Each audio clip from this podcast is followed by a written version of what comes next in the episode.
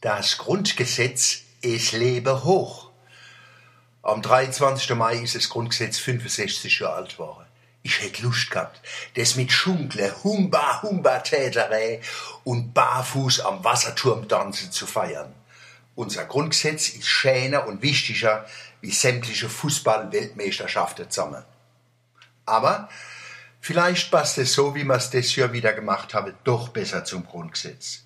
Im Bundestag hat es eine Feierstunde gegeben mit einem Festausspruch von dem deutsch-iranischen Schriftsteller Navid Kermani. Iranisch steht nicht für Ironie, sondern für Iran. Die Iraner sprechen das A oft wie ein O, wie mir manchmal in dem Wort Ahnung. Iran, Teheran, Isfahan. Der Navid Kermani hat ein wunderbar ehrliches, politisch-poetisches Liebeslied auf unsere Verfassung und unser Land gesungen. Und er hat uns, wo es nötig ist, die Levite gelesen. Gehen Sie mal mit Navid Kermani in eine Suchmaschine. Da finden Sie sein Red. Wer dort noch sein Minderwertigkeitsgefühle immer noch nicht überwinden kann und Parteien seine Stimme gibt, wo mit abfälligen Kommentaren zu Ausländern und zu Europa Stimme fangen, dem ist nimmer zu helfen. Ein Deutsch-Iraner vor dem Deutschen Bundestag, das hätte man sich neunzehnhundertneunundvierzig nicht vorstellen können. Dass es möglich ist, verdanken wir nicht zuletzt unserem Grundgesetz selber. Im Parlamentarischen Rat, wo das Grundgesetz ausgearbeitet worden ist, sind bloß fünfundsechzig Menschen gesessen, einundsechzig Männer und vier Frauen. Denen Leuten haben wir Sätze zu verdanken wie, Zitat, die Würde des Menschen ist unantastbar. Sie zu achten und zu schützen ist Verpflichtung aller staatlichen Gewalt.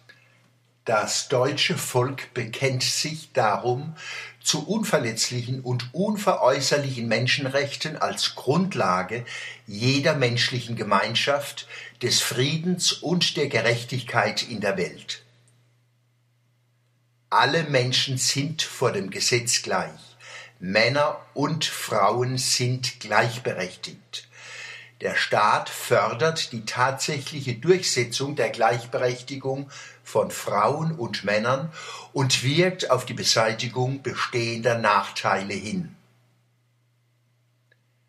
Niemand darf wegen seines Geschlechtes, seiner Abstammung, seiner Rasse, seiner Sprache, seiner Heimat und Herkunft, seines Glaubens, seiner religiösen oder politischen Anschauung benachteiligt oder bevorzugt werden.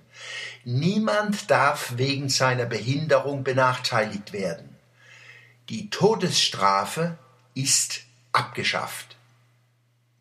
Was ein Recht, was eine Politik, was eine Poesie. Wir Deutsche haben seit neunzehnhundertneunundvierzig insgesamt eine gute Geschichte geschrieben.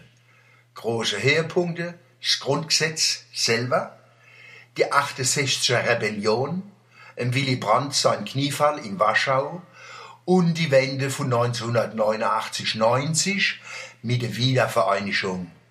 Lasst uns auf dieser Grundlage weitermachen und noch besser werden.